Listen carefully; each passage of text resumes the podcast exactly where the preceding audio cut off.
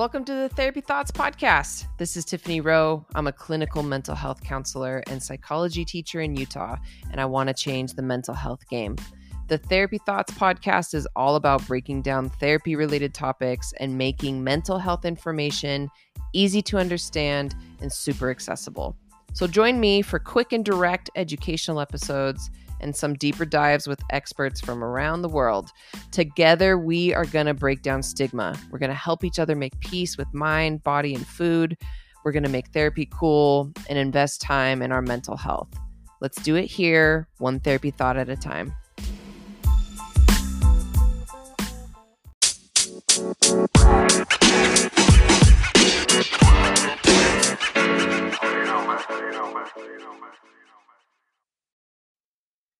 everybody? Welcome to another episode of the Therapy Thoughts podcast. Today, I get to talk to someone who is super rad and big on the Instagrams, Sarah Nicole Landry. She is a mom of three, currently pregnant with her fourth, and she loves cultivating powerful social media conversations around life and our experiences in it. We had a great conversation. Obviously, it started off about tacos. You're going to want to tune in. Sarah is a body confidence activist, a speaker, a writer, a three time cover girl, and weekly podcast host. Check out her podcast. It's called The Papaya Podcast. Her lifestyle includes approximately 12,000 unanswered emails and peanut butter straight from the jar. That's a bio if I've ever heard one. I love it. Sarah is a pure delight, and I'm excited for you to hear our conversation today. Tune in, check it out, and let's get it going.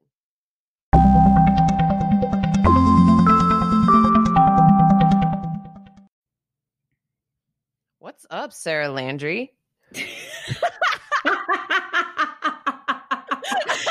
don't know why I can't even. Ah, it's like that's such a simple question, but like if I were to give a real answer, it'd be so layered today. So I was gonna say, good, fine. How's it going with you? well, we should cut the shit and talk about how we both have tacos in bathtubs on our Instagram. Yeah.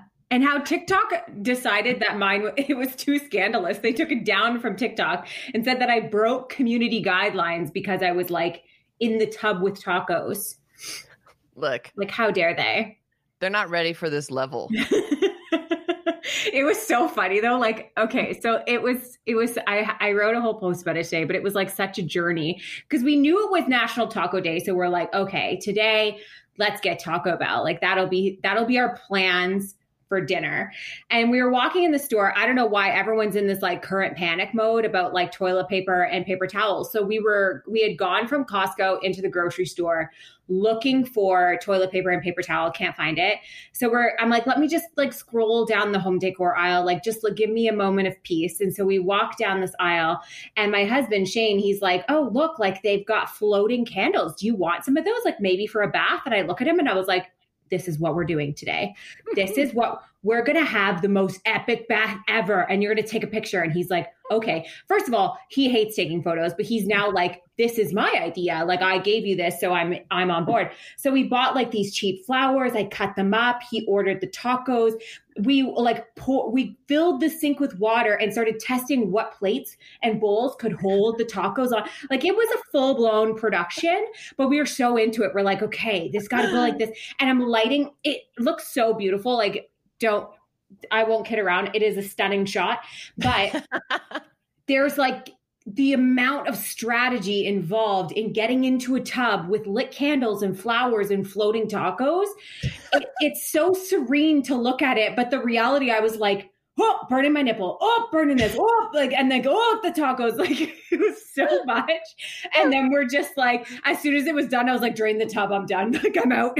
that oh my gosh. but beautiful beautiful beautiful shot. It was a lot of fun. We we actually was like i've been so i'm six months pregnant so i'm very like low capacity have no desire to do anything these days. So the fact that there was this glimmer of oh, look, there's like some floating candles to like this. We're having a taco bath was such a beautiful experience and journey. And then everyone, I was just telling you before we started, like everyone was like sending me your pictures and being like, oh, but have you seen Tiffany's? And I was just like, okay, you know what? Like she wins for the taco bath.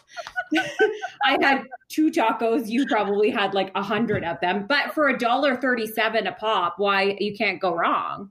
Yeah, no tacos are harmed or lost in the making of these pictures. Why are people so like, oh my gosh, the crumbs that could go into your tub? And I was like, well, they will go down the drain with all of my problems. Like, I don't know what you think happens with the crumbs. I'm not the cleaning them. They will soften and they will drain and they will feed the fish in the ocean. I'm very happy for them. Oh.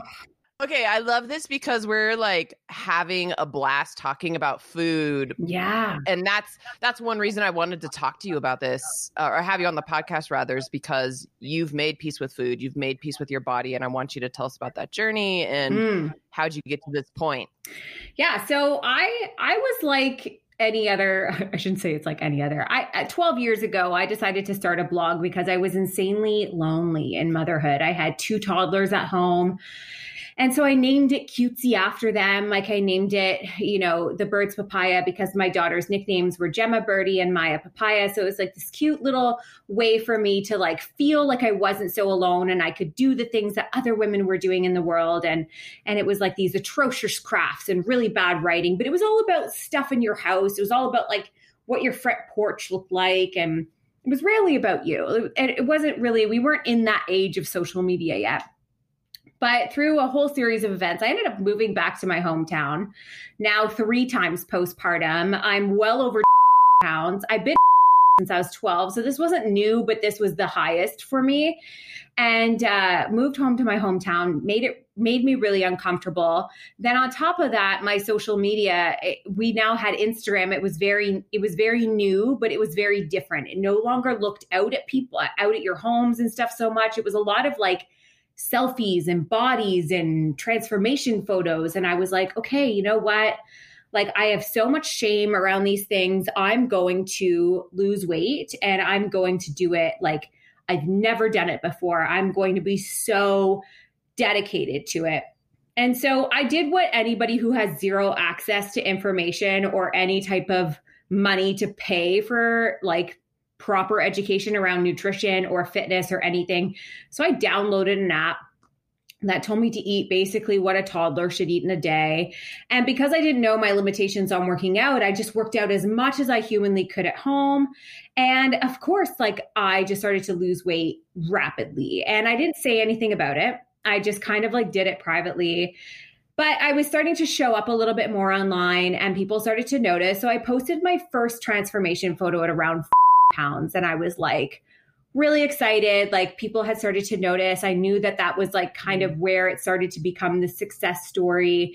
And I'd done it all by myself with no diet programs, with like no paying for a gym. Like I was doing this at home with three kids with like no extra money and and was able to like lose this weight like what a success story but of course i was praised like crazy and it just kept going and going and going and i just kept chasing it this became like my new goal in life i would look in the mirror and i would even make i would even make posts like sometimes when i'm not sure what to do or how to work out i you know, work out in front of the mirror to see what jiggles so I know what to target. So I just saw my body as a target. Like what can I mm. what can I change? What can I adapt? What can I make better? So technically I was trying to hate myself happy. That's the way I see it now. But at the time, it's really hard to see when everybody's just so happy mm. for you and suddenly you can shop in the regular stores and you can share clothes with your friends and suddenly you feel so accepted by society it feels so great but the darkness of it mm. was that i actually had more anxiety leaving my house than ever before i was terrified of actually showing up real online so i edited almost everything I just had gotten so scared of food, really disordered in the way that I thought about it, the way that I ate. My entire life structure ran around what meal I was having, yeah. how little I could eat before it, how much I would have to exercise after it. It was constantly And I would talk about this like it was a positive thing. I'm like, it's just math. It's just basic math. You just need to do basic math every day to figure out how much you need to take in and how much you need to burn it off. So my entire world was just a calculation and I wasn't living. I was just existing with these calculations all the while basically suppressing what was really going on, the fact that I was insanely anxious with my body, and the reality that I actually felt more body shame and struggle than I did before I even started this whole journey. So I went from pounds um, and like a size down to like pounds and a size and I was like, it just hit me like, I don't even know how much further I can go. I don't know if I can push my body anymore. And it was just really alarming. And at the same time, I'm now going through this divorce because I'm going through therapy and just realizing my whole my whole life is just imploding. And people are like, nobody's nobody knows that I've just left an 11 year marriage and that I'm living at my parents' house with my three kids. And everyone's like, "Oh my gosh, you look um, you've never looked better." And I was like, you have no idea. Like, I've not eaten in. I'm exhausted. I feel like crap. I'm going through absolute hell. And everyone just saw my body smaller and they were like, You look better than I've ever seen you. You look so happy. You look so this. And it just hit me. I was it, mm-hmm. like, I don't even know. It was kind of a slow ton of bricks that kind of hit. And I realized I've been lying online, been lying to myself I needed to make some major changes if I wanted to live a true healthy lifestyle with what that really meant. And I had to get real comfortable with the discomfort of that was going to mean I had to gain some weight. And I had to stop doing a lot of this really, really scary stuff when it came to the way I was treating myself around food. So I started posting a lot more vulnerable, vulnerably, and it wasn't perfect. It was actually like such a slow crawl into that into that recovery and into that space. It, it, you have to remember like this is two three years ago. People didn't really talk about this the same way as they do now and so it was it was really really tough for me but i felt like it was the first time i was actually showing up as myself online, like true, true authenticity online. And uh, it just ended up really resonating with a lot of people and yeah. ended up really growing my page in a way that I felt really good about and I felt really honest about. And slowly over time, the great part of the story being that I actually stopped being so anxious around my body. I stopped being so hung up on it and recognized what a distraction my body had been from just living and existing in life mm-hmm. and and i think it's even when you said like i've made peace with my body i'm like i've made peace with the fact that my body is less important than i've made it to be i don't think that i'll ever wake up and be like astronomically in love with my form and i think the chase of that is what made me so disordered in the way that i lived and now i get to just kind of be like all right i don't love this but you know what it's not really it's not really the thing that's going to define me today. So, like, let's look at all the other things that do and kind of move forward with that. So, I, I ended up um, growing very rapidly on social media through this vulnerability. And now I get to like talk about this crap all the time. And it makes me happy because I just get to exist in in change and in I don't know, like a real space. And now I'm pregnant, and that's like a whole whack load of like having to be real honest about what it's like watching your body change after all of that change. And uh, so, yeah, that's basically the run of it of what's happened kind of over the last five, six years in in this journey of of this experience, I guess. Oh, I'm so grateful for the honesty. The things you're saying, it's like people in the eating disorder professional recovery world know mm-hmm. this stuff, but the general public has no idea that when you compliment someone on weight loss, you might be complimenting their grief, their mental illness, their extreme mm-hmm. anxiety, their eating disorder, mm-hmm. like this obsession. And you mm-hmm. spoke to that, that it was disordered. You were afraid of food. You had this horrible anxiety. You're going through a freaking divorce.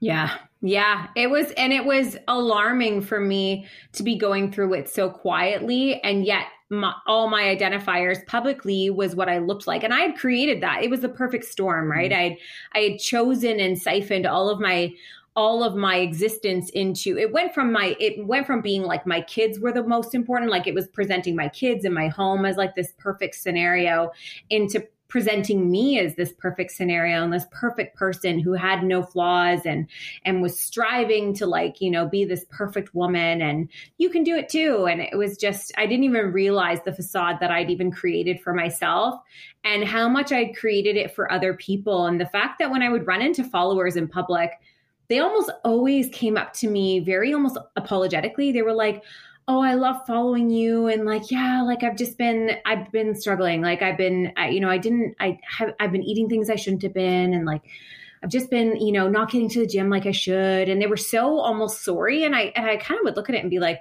why are you explaining this to me? But i didn't realize that this is the standard that i was almost presenting as what was worthy to be a human. And now it's really interesting because women and men will come up to me and be like I went to the beach for the first time in 5 years. Like I I actually went and did that thing that I didn't think I could do and like didn't give a crap about it or I was so nervous and I just decided to go for it. And I'm like this is it. Like yeah. it's not about like feeling apologetic in our bodies and in our lives or waiting for this like perfect moment for us to finally feel good about it all, but actually just showing up like in the crap and not just showing up like you've got to wear a bikini like I don't care if you go, I don't care if you show up in a muumuu to the beach. Are you there experiencing the memories with other people? Then, like, that's how you show up. And I think that's what gets really scary for people. So I think self acceptance is all about like, now I need to show everybody everything. I need to be perfect. I need, I need to be perfect in my self love. And it just becomes another way that we're disordering the whole process. I'm, I'm very much like, how can we just freaking show up and, and stop being so distracted by this narrative that our bodies are you know this walking form of worth and when it's when it's really just it's, it's a pillar of us really. I love this this body neutrality.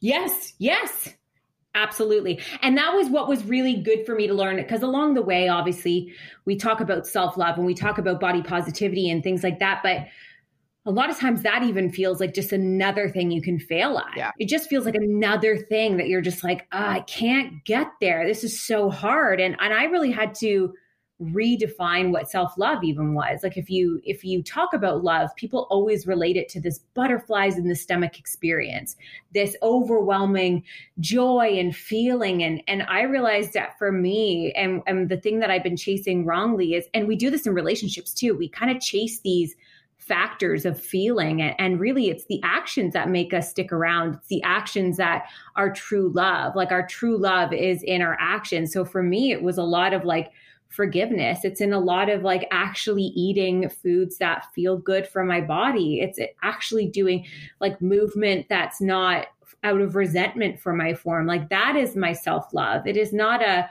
it is not an emotion that I feel for my form. It is an action that I do for myself. This is pretty radical. This idea. I mean, feels like it, eh? Like sometimes, but I feel like if we just talk to people even about their basic relationships, we would feel better about it too. Like, oh, that makes so much more sense why I'm not constantly feeling butterflies in my stomach over my significant other or my partners, but yet look how we show up for each other. Like that's kind of where I'm trying to like place it in my mind, I think, and and what makes the most sense for me and takes a lot of that pressure off. Yeah. I've I've uh followed you on Instagram for a while now and respect how you are navigating like the changes in this world. Like you're using words like body positivity and I think you're you're one person who takes pictures of their body but is also understanding like the larger uh, social justice context. Mm-hmm. You know what I mm-hmm. mean? Mm-hmm. Um, mm-hmm. what do you think about doing that? Like as a white woman using your body online, but preaching this message of body neutrality while also kind of like understanding where the body positivity movement came from. Well, that was the thing. I didn't even know originally. And I, when we talk about body positivity, that's the buzzword that people have used as this identifier for the movement. It's not actually a movement meant for somebody like me. It was mostly made for those in marginalized bodies, for those who aren't listened to. And it can be, vi- there's almost this weird intersection that happened and it became really, really combative. And I'm really glad that it happened though, because I think it woke a lot of people up yes, there are people who struggle in their self esteem every day. There are those who are recovering from disordered eating and eating disorders, but those people will always be able to walk out and exist in the world, have their doctors listen to them, sit in airplane seats normally, ride public transportation, have doors held open for them, hold jobs the same way, be treated with respect without stigma in these same ways. So I think to bundle them in the same package is incredibly unfair. And so it wasn't until I actually learned the real truth behind what body positivity was that I started dropping that language yeah. for myself. And and honestly, I dropped it anyhow because it was better for me to not think about it in being such a positivity thing. Like I, I liked body neutrality quite a bit more and self love quite a bit more. But I do think that every opportunity when I now get to talk about you know changes in our body or even I, I spoke not long ago about some of the hate i receive around you know comments of my body and i'm like this is something I get in a medium sized body as a white woman. Now, for one second, can we consider what this is like for somebody who is a person of color, who is disabled, or who is existing in a larger body that isn't so accepted by society. Like I face this in like the small corners of the internet. We tell this to people and to women every day when we leave them out of even the shopping experience. The fact that we've segregated shopping sizes into far corners of the store so they're not with us, like we don't include sizing the same way. There's just so much barriers. And the fact that I have so many friends I've talked to who exist in fat bodies and they go into their doctor's office with a common cold and they're like, you need to lose weight. Like it's a weight issue. And they're like, wait, what? I just have a sore throat. I was asking for a throat swab. Like, what are you talking about here? We've we've literally conditioned the entire world to feel a certain way about people in large bodies or in marginalized bodies. And then we relate to these stories that we hear online about poor self esteem or often disordered eating can be very relatable for a lot more people, but they're not the same subject matter. And it's really unfortunate when they kind of come together and and I think it's been one of my missions in the last year especially by being called out for this a few times is just being way more intentional about making sure that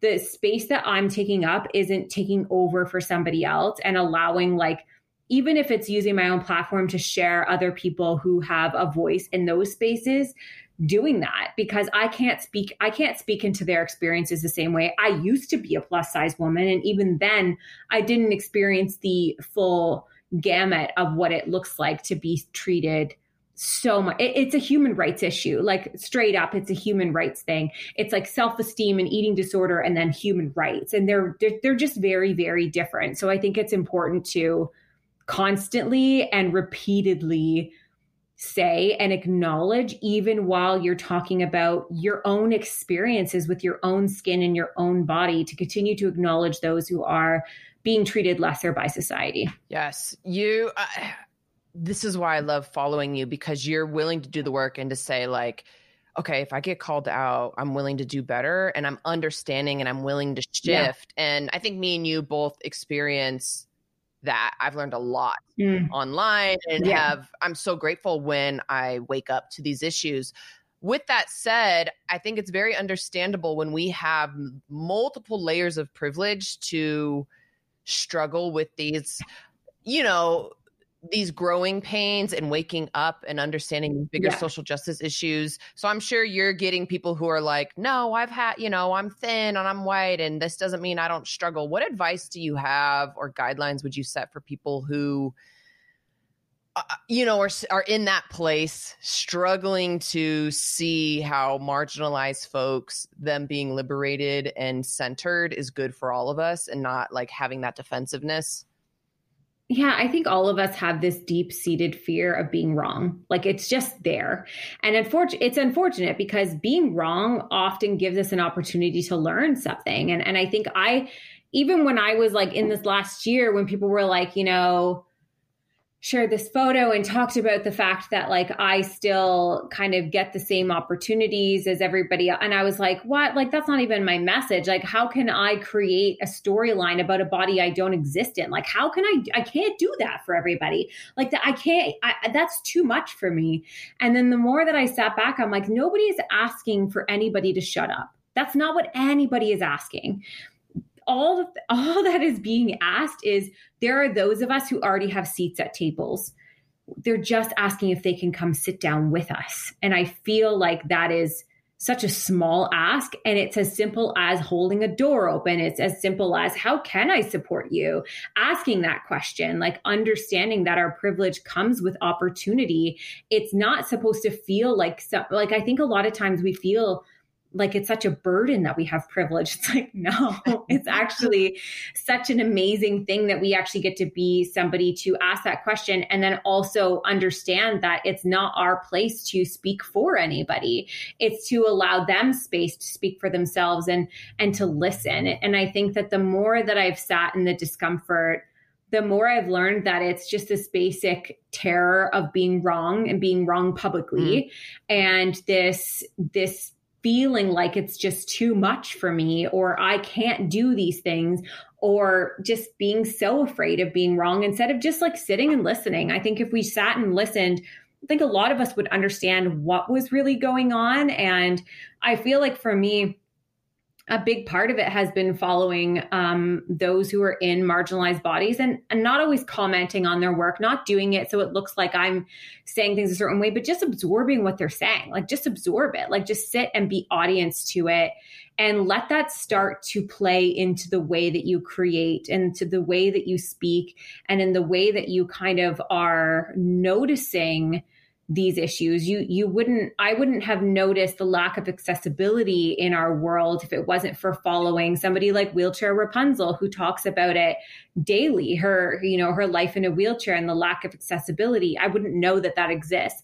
I wouldn't have known that you know certain bodies get literally the reason we don't see so much of them on social media is because they're actually deleted all the time. They're deleted constantly for being inappropriate content or being too much because there's like the amount of skin that's shown and and it wasn't until I actually used um, certain hashtags during the Black Lives Matter movement that I realized like even my account was being shadow banned for using like language around support. So you're just like, it's so complex. There's so much involved. And it's very easy for us to live within our own bubble and just see our own issues and our own you know what's going on. And sometimes it just takes that little bit of intention to look outside of that and understand what's going on in bigger pictures and not to minimize what's happening with us but holding space for other people as well and making sure that when you're talking about something that you're not just holding space for somebody who looks like you who is like you who experiences what you experience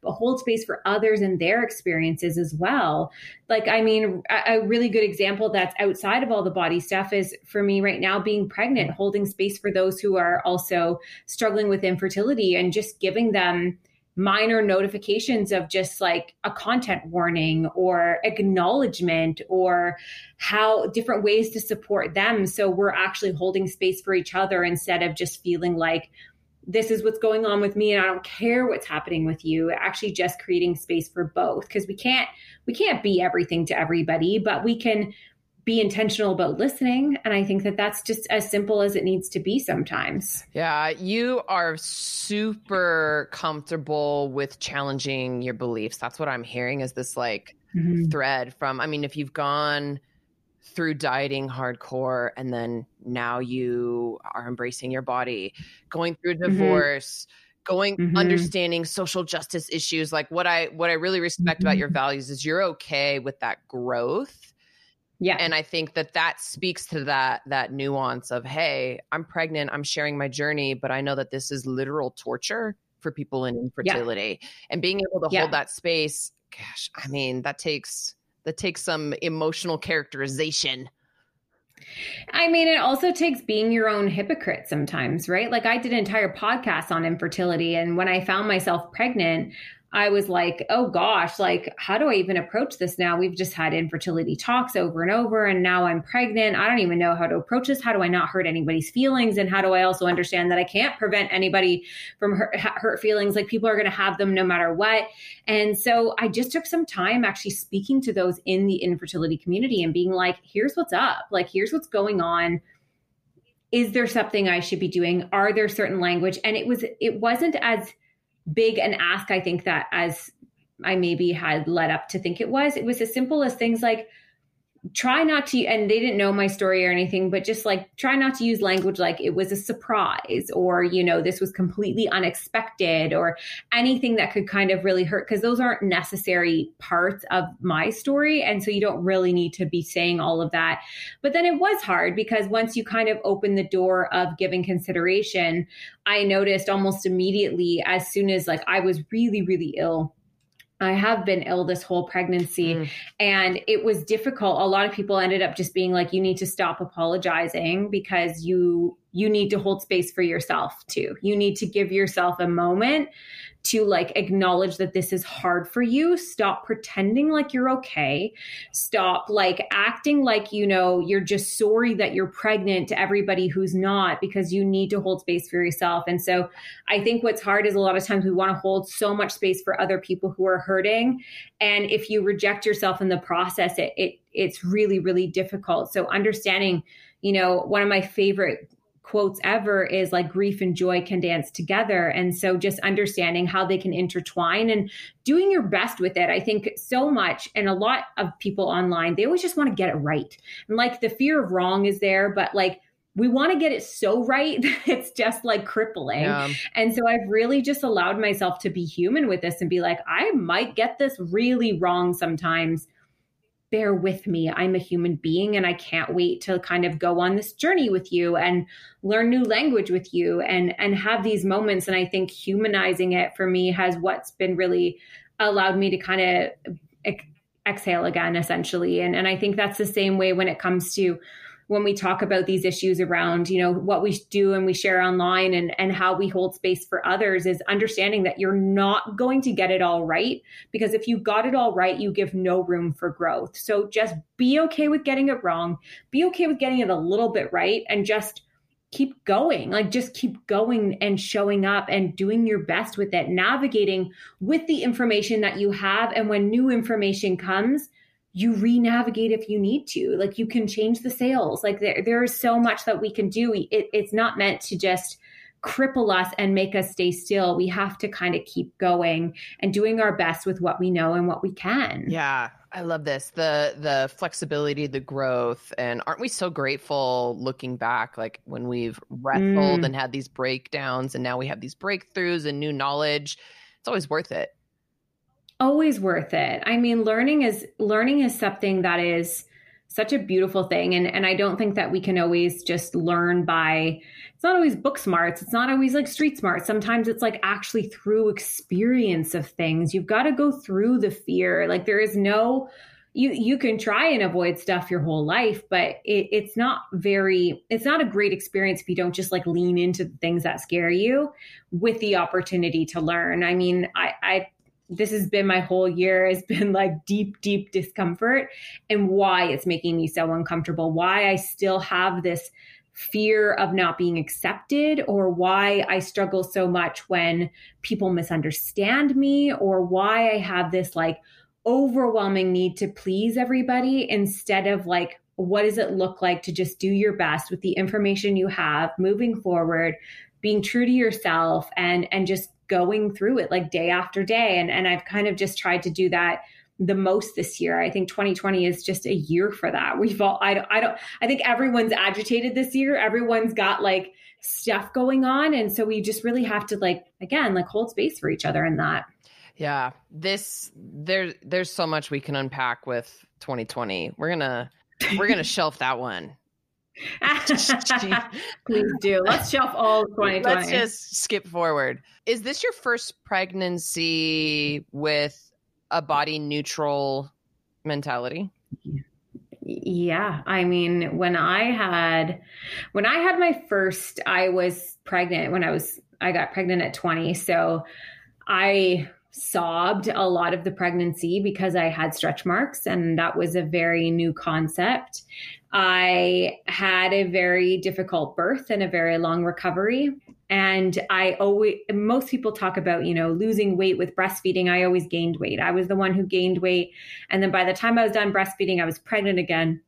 So I had three kids by the time I was 25. And it legitimately took me eight years after my son was born before I could even acknowledge and respect the stretch marks as a bare minimum, like just just a basic respect for what my body had done. So this time I feel like I'm just and it's been a bit of a, a different one because when I started this pregnancy, I'm like, oh, there's so much different this time. I have such a better, I've got way more access to what I understand is good for my body, what foods really fuel me. I was hitting like, I'm not a huge like fitness person, but I was actually hitting like these fitness goals because you know 2020 we've been home a lot and i i was really excited for like all of these new fitness goals that i had hit and then everything just kind of fell. Mm. I got so, so sick. And then on top of that, I was diagnosed with placenta previa. Oh. So I cannot, I'm on full pelvic rest. I can't exercise.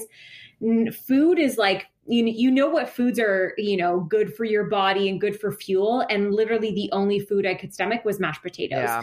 So suddenly you're like, this was the food I had avoided for so long. So even the little corners of bits of disordered that came back was like, you can't exercise. You're going to eat carbs like all day long, honey. And it's like, it is going to be, it's, and you're ch- going to change at the same time. So I feel like I got into this pregnancy with being like, it's going to be so different. And it was like the world was like, oh, it's going to be different. And it's going to, it challenged me in like new ways because I think a lot of us sometimes when you've gone through, recovery, you get into this place where you're like, I actually feel really good. Like I feel really good about where I'm at. I think that's when the new challenge kind of had to come in and be like, now it's time to grow even further. Now let's make you real uncomfortable. Let's get you back to a place where you can't exercise. Food is in a to- like a totally different game again.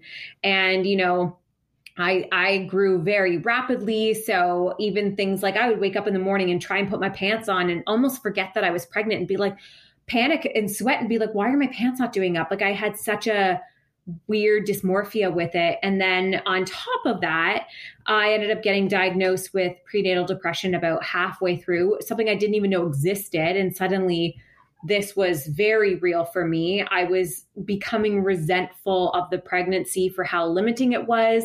I was completely disconnected from the process. And I was so angry because this is my first child with my now husband after I've, you know, after everything kind of fell apart and came back together. Uh, this to me was supposed to be my redemption experience. This was going to be the one that was like beautiful and so amazing and full of these precious memories. And instead, it was like, no, you're going to be sick. You're going to have, you're not even going to be allowed to have sex anymore. Like nothing is going to work for you. And you're going to, I, I bled in the pregnancy. So much scary stuff happened. And I would have to do it all alone. He can't come to anything with me due to COVID. Oh.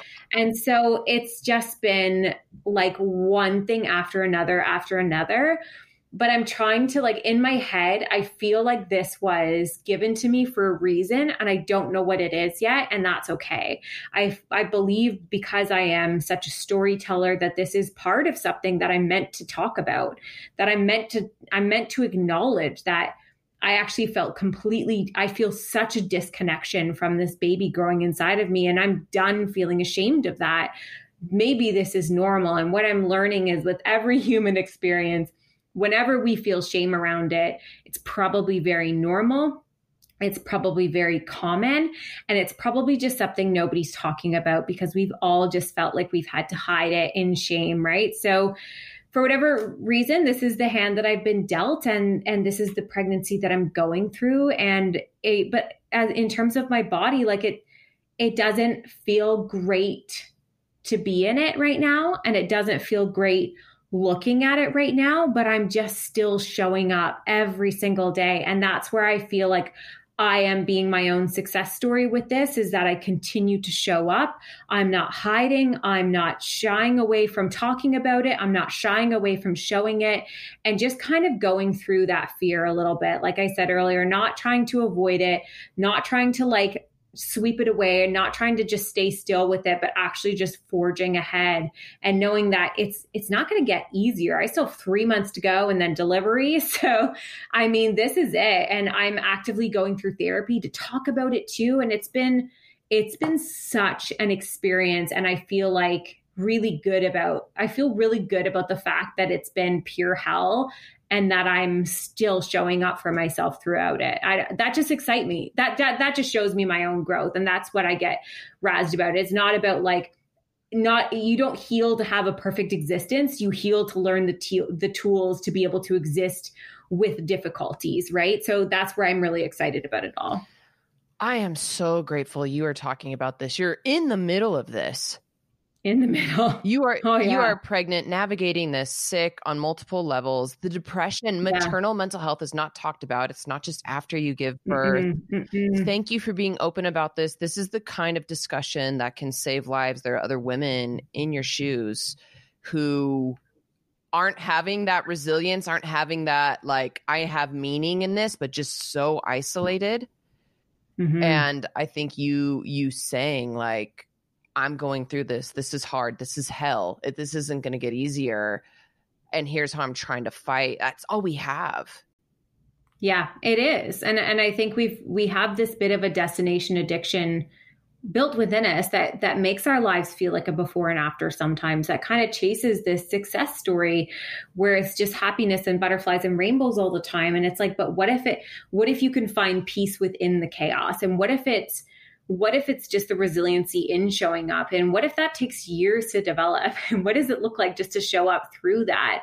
And i feel like that's where i'm really excited. Like this isn't always a joyful experience but yet i have joy. Yet i carry that. Yet i yet i get to show up and do these things and go through these experiences and go through these difficulties and and maybe normalize it maybe for one woman who might need it to be normalized and and might need to talk to somebody or understand that they're not alone for weeping and grieving over their body or struggling through a pregnancy or feeling like an absolute monster for the fact that they almost resent this process. This is actually insanely common. Not only that, but right now within the realm of COVID, yeah. it is a very um, statistically quite high right now. And it actually does make a difference in terms of your overall health because if you go alone through these things, you will start becoming damaging to yourself and potentially your baby. So it's a I people people still to this day will be like, aren't you worried your daughter is going to read these things one day? And I'm like, no, I hope she does, and I hope she understands what we went through and what we fought together. Like that was a storm that we got through tethered. Like we're literally tethered by a cord that is holding us together. And look how we got this together. Look how we got to know each other. Look how we found love in the choices we made and not this beautiful feeling that we constantly chase in life, but this choice that we make as we show up and as we experience, you know, these this thing we call life. And and I feel so much peace in that. And I wish that I had understood this a lot younger but I'm also glad that I didn't. I'm glad that I'm getting it now and I'm glad that I I get to talk about it now and I get to be that person that people can you know maybe relate to even if it didn't make sense for them. If they can make sense with it through me cool. Like it used to be that way with my stretch marks. People be like i struggle so much with my stretch marks so i see them on you. They look so beautiful if I can do that with like mental health or body issues through pregnancy, like I hope that to be the case too, that people are like, I can't see this for myself, but I'm just excited to see you doing it. It makes me believe that I can. And, and I think that's sometimes why we are storytellers mm-hmm. and why we kind of share, you know, these experiences, knowing that not everybody needs to. And some of us are built with these gifts to do it. And, and I love being one of those people. Yeah, you're good at it. And before you said you're in therapy, I was like, mm-hmm. this chick does therapy. I often like my old therapist. She's so funny because she's like, I reference her in my like, I went to therapy like six years ago and I started with her. And she taught me so much. And she's so intertwined in my work, like in the writings I do, that I often reference her. And I'm like, therapy is just one of the best things ever because it just takes all of the dirt. Like I always talk about it like peacekeeping versus peacemaking. The peacekeeping is keeping the dirt under the rug or sweeping it under the rug. And the peacemaking is like cleaning up, getting back into the dirt. So I'm, I've, I've cleaned the dirt, but I love going back and like looking at it again yes. and like sorting through it and being like, oh, remember when this was such a thing and this was like my whole life and my whole existence. And therapy is just, it, I, it's actually funny. Two weeks ago when I started again, that morning I woke up and I was like, I'm having a great week. Like, I definitely do not need therapy. Like, I'm totally fine. but I was like, it's so rude to cancel on the day of. So, like, I won't. I'll show up. and so this isn't even like an appointment, it's an intake session, like basically like a let's get to know each other, what's your situation type thing. And so we start this session and she was like, "Okay, so tell me why you kind of want to have therapy." And I just start to ball and I was like, I didn't think I needed this at all. And I was like, it was so wild to me and now I'm like it's just such a therapy such a special thing and i i would love for it to be so much more accessible to so many more people and just even if it's not it, to be able to repeat or or share experiences that we find online i think is is a really special thing and, and can really show up for people like who I was 12 years ago when I had zero access to anything and just found community with random women online on blogs that made me just feel this much less alone and and got me through some of the toughest years of life to to now being in a place where I get to kind of do the work and share what I can. Yeah. I think therapy is cool. I love your sweater. like I think what my shirt someone, says. someone should make this. Oh wait, I'll get. Somebody should. Be. That's amazing. Therapy is cool. You know what's cool about you know what's cool about talking about it now though, because my oldest daughter, which she gives me consent to like talk about this. She, she all my kids always give consent whenever I share anything about them. But my oldest, uh, when she was diagnosed with seasonal depression and anxiety disorder, she was like, "Mom, I just feel like it's time for me to start some therapy." And uh, wondering if you could set that up for me. And I was like, what? Like, so matter of fact, like I would like to talk about some stuff. I would like to unload this. I would like to learn this about myself. And I was like, who, what is happening? But therapy is become cool. Yeah. Like we're talking about these teenagers now. They're like, it, they're almost like, oh, my therapist told me, like in general conversation, where for all of us growing up, I know I didn't know a single person in therapy. Yeah. I didn't know anybody in therapy. I, I knew my mom in therapy sometimes, but like even that was kind of quiet. Now it's it is cool. We actually are like, man, we need this. we we live in a different age and a different time. The pressures and the stakes are higher than ever. Take care of yourself. It's like it's a basic need and it is such a it, it's the one our mental health is like the one thing that really impacts everything. It impacts the way you are how you show up in every other aspect how you take care of yourself is like so so key. And yeah it's i just loved that my own daughter was like yep got to do this. Let's get after it. And i was like okay okay. Like just nothing to it. Just so owns it loves she'll be even like mom feeling really anxious today felt like I was going to have a panic attack and I was like just so open about it and they they're advocates now. They're growing up as being advocates for themselves and I think it's the coolest thing ever. Okay, if you're ever questioning your job as a mom, there's evidence you killed. you are killing it. Your kid knows therapy is cool. I'm sending both of you shirts, sweatshirts. Oh my gosh. Like, yes. I am please do good for you. Like that is the message. Like we have to break this stigma.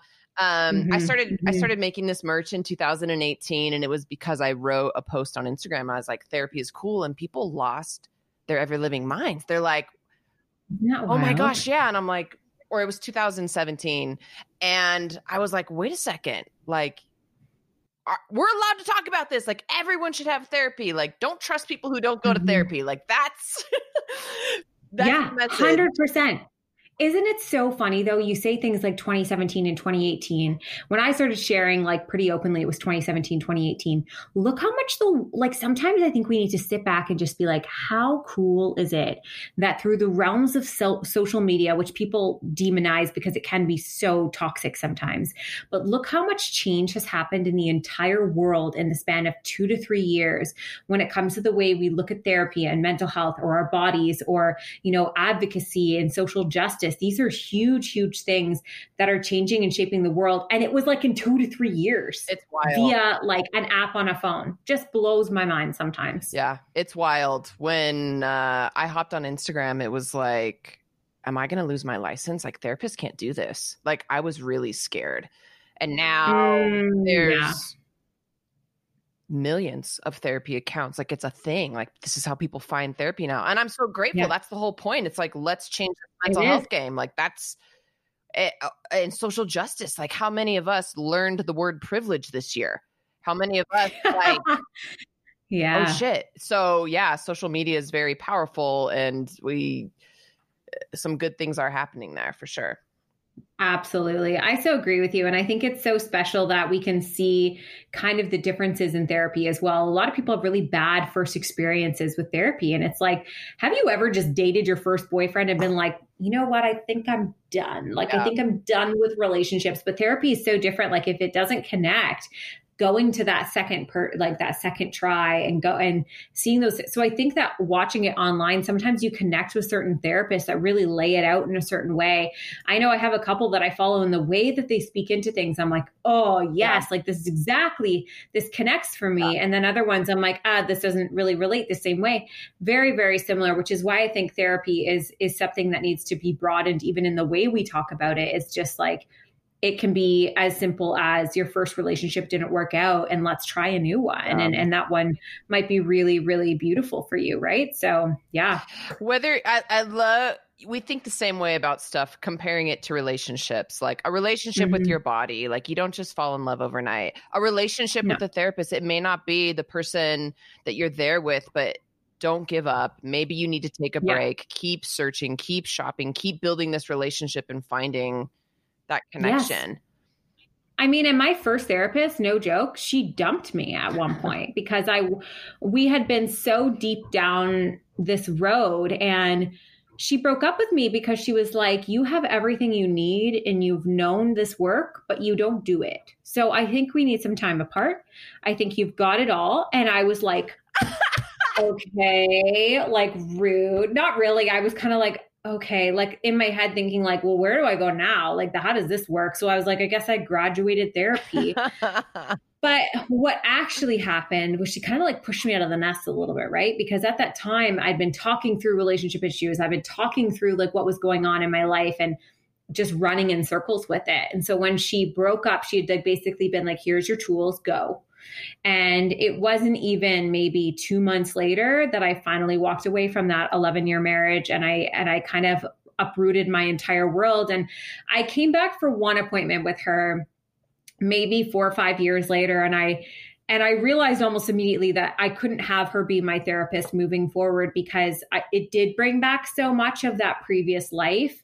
But I walked into the room and I just was like, I, I, in my head, I was like, I don't even know if I remember what she looks like anymore. I don't even know if I know who she is or if she'll remember me. And I walked in and I remember just looking at her and being like, thank you like I, I, you gave me everything and you pushed me out and I finally was able to take the steps that I needed to take. And I did it by the tools that I learned here with you. And I want you to know I've been carrying them for five years. And so we came back and we kind of caught up and and it was such a beautiful experience, this relationship that was formed that became this baseline of so much of my decision making and so much of my self-awareness. A lot of people are like, How do you write these Instagram captions? I'm like, because I went to therapy and was basically told that I was becoming incapable of making my own opinions because I was sponging everybody else's. Mm-hmm. So I had to start paying attention mm-hmm. to my own thoughts and to like being more self aware, basically. So even down to like the career baseline of it, my therapy is the reason why I do what I do now, is the reason why I started listening to myself to be more self aware and to start advocating for these things was because I had a therapist who taught me really great lessons who dumped me, who made me activate those lessons and carry them forward for the you know the the next time and, my new therapist now specializes in you know maternal mental health and and i'm really excited for this new journey with her too right so it's just it's just so cool it's it's so amazing what we can learn about ourselves through the process of somebody's sole job being like to unearth that stuff yeah. I just think it's awesome. Yes. Thanks for breaking that stigma. I think people need to know therapy is normal, therapy is good. People who get therapy are people who value mental health. There's nothing yes. weak about that. It's no. successful, great, driven, like family people. This isn't something to be afraid of. And no. Uh, yeah. So and literally can literally can give you your career literally can advance your life literally can do like a, like multiply your relationships in terms of growth and everything like it is so so good for you it, it's it, i think it's almost like the best investment you could make to impact everything in your life yeah i love it face tattoos therapy is cool should we do it face tattoo. You should make temporary. You should do like an Inkbox one, like you know those like temporary ones that last for like two weeks, so everyone will think you're serious. Okay, so you know I make fake tattoos, uh-huh. right? No, I didn't know you make fake, fake tattoos. Don't worry, I'm sending. That's terrifying. I'm sending you a box of stuff. Oh my gosh, we're gonna face tattoo me. Uh, it's a good time. Imagine. Um, a good... I can't do anything real these days. I can't even get a piercing. Oh. Not allowed to do crap. I wanted to get my ears pierced, and they're like, "Sorry, you're pregnant." And I'm like, you know what? Let me live. Oh, can't do anything. Not fair. No. Yeah.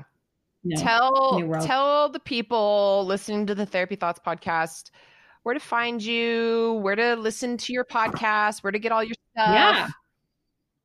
Yeah, so you can basically, my wheelhouse is going to be Instagram. I'm huge on Instagram stories, but Instagram is kind of like my journal place. You'll find me. So that's at the Birds Papaya. You can find my blog as well, birdspapaya.com, thebirdspapaya.com. And I have a podcast that I nicknamed the Papaya Podcast and never really left. So we also have the Papaya Podcast. It is a very, it's, it's me being curious about basically everything and it's really fun. So we definitely definitely touch on everything from, you know, infertility. One of my favorite episodes is actually around owning your anxiety. It's the most listened to we've ever had. We have a really great episode all on vaginas. We we just go down anything and everything that I might be curious about. So yeah, hopefully if it connects with you, you come and hang out and uh, we get to be Instagram friends that's basically the shtick. You're killing it. I mean, I'm not trying to stress you out. You're pregnant. You got a lot going on, but you got to write a book at some point. I know. I literally have, you know, what's like sad about that is like I have a book deal. Like it's there if I want it. But it's just this like, I feel like I'm really good at writing bursts of things. But like the idea of a chapter, I'm like, oh, sounds like work. Yes. and then I get really like, no. Yes. So it's, it's, I, I, I would love to write a book, but I know that they are definitely an endeavor but I also think I potentially have already written the book. Like if you go through the amount of things I've already written, I think it might be there and it might be time for me to start getting it together. So maybe that's what I'll I'll start thinking in 2021 when, you know, the agitation of 2020 has has met its peak yeah. and we can start processing it all through. Yeah. And uh, maybe you can recover from birth and whatnot. I mean, you don't. We don't know which way this baby's going to explode out of me, so we'll figure that out. well, I'm I'm like gunning my. I want to have a. I wanted to have a home birth, and I said to my husband, "I'm like, can we? I just have this like idea where there's like a tub in the living room, and like I give birth there, and like everyone is there, and it's so beautiful." And he's like, he just looks at me, he's like. Sarah, I don't even like the kids having a juice box in the living room. I was like, oh. so Look. I don't know. We'll find out. I, I can't, I'm not even allowing myself to dream anything about birth right now because we're still waiting to hear about my placenta. So it might be a hospital birth, it might be a home birth, it might be whatever. It might be me thinking I can do one thing and then ending up doing an entirely different and whatever. We're along for the ride. You are a goddess either way, any way you do it. Thank you. Yeah. I'm excited yeah, I'm excited for my body to be my own again and uh, and to have Advil. To be honest, I would really like an Advil. The the little thing. People are like, "Are you excited for a martini?" I'm like, "No, I'm excited for a Advil." Yeah, I'm like, "Give me a Xanax," and you're like, "I just want an Advil." You're fine. I just want an Advil. You can't have a you they you can't have anything when you're pregnant. So I had a six day headache last oh, week, so maybe sis. that's where I'm speaking from. But yeah, we're uh we're chugging along. But yeah, I'm excited. It's going to be. I'm excited for for next year and for all the changes coming. As even if it makes me scared shitless, I'm I'm stoked. Yeah. You're a goddess. You're a dream. Thanks for your vulnerability and and doing your part to change this mental health game. Yeah, thank you for having me on and, and talking taco tubs. That was such a delight. This was such a delight. You're great. Taco tubs to therapy, y'all. This is what we do. Okay, y'all, check out the show notes to get all the links to Sarah's good stuff. As you can tell, she's the best, and you need more of her. Thank you. May you be well, y'all.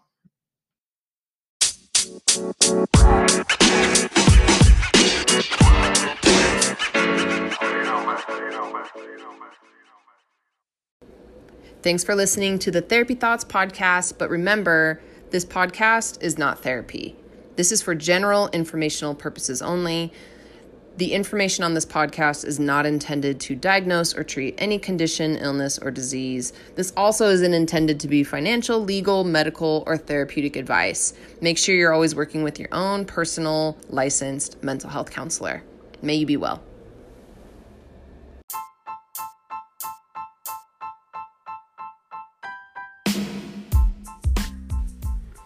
I appreciate you tuning in and supporting the Therapy Thoughts podcast. If you want to dive deeper into intuitive eating and body image and self love, head over to tiffanyroe.com. It's the hub of all of my courses, the podcast, my merch, and information about doing counseling and coaching with me.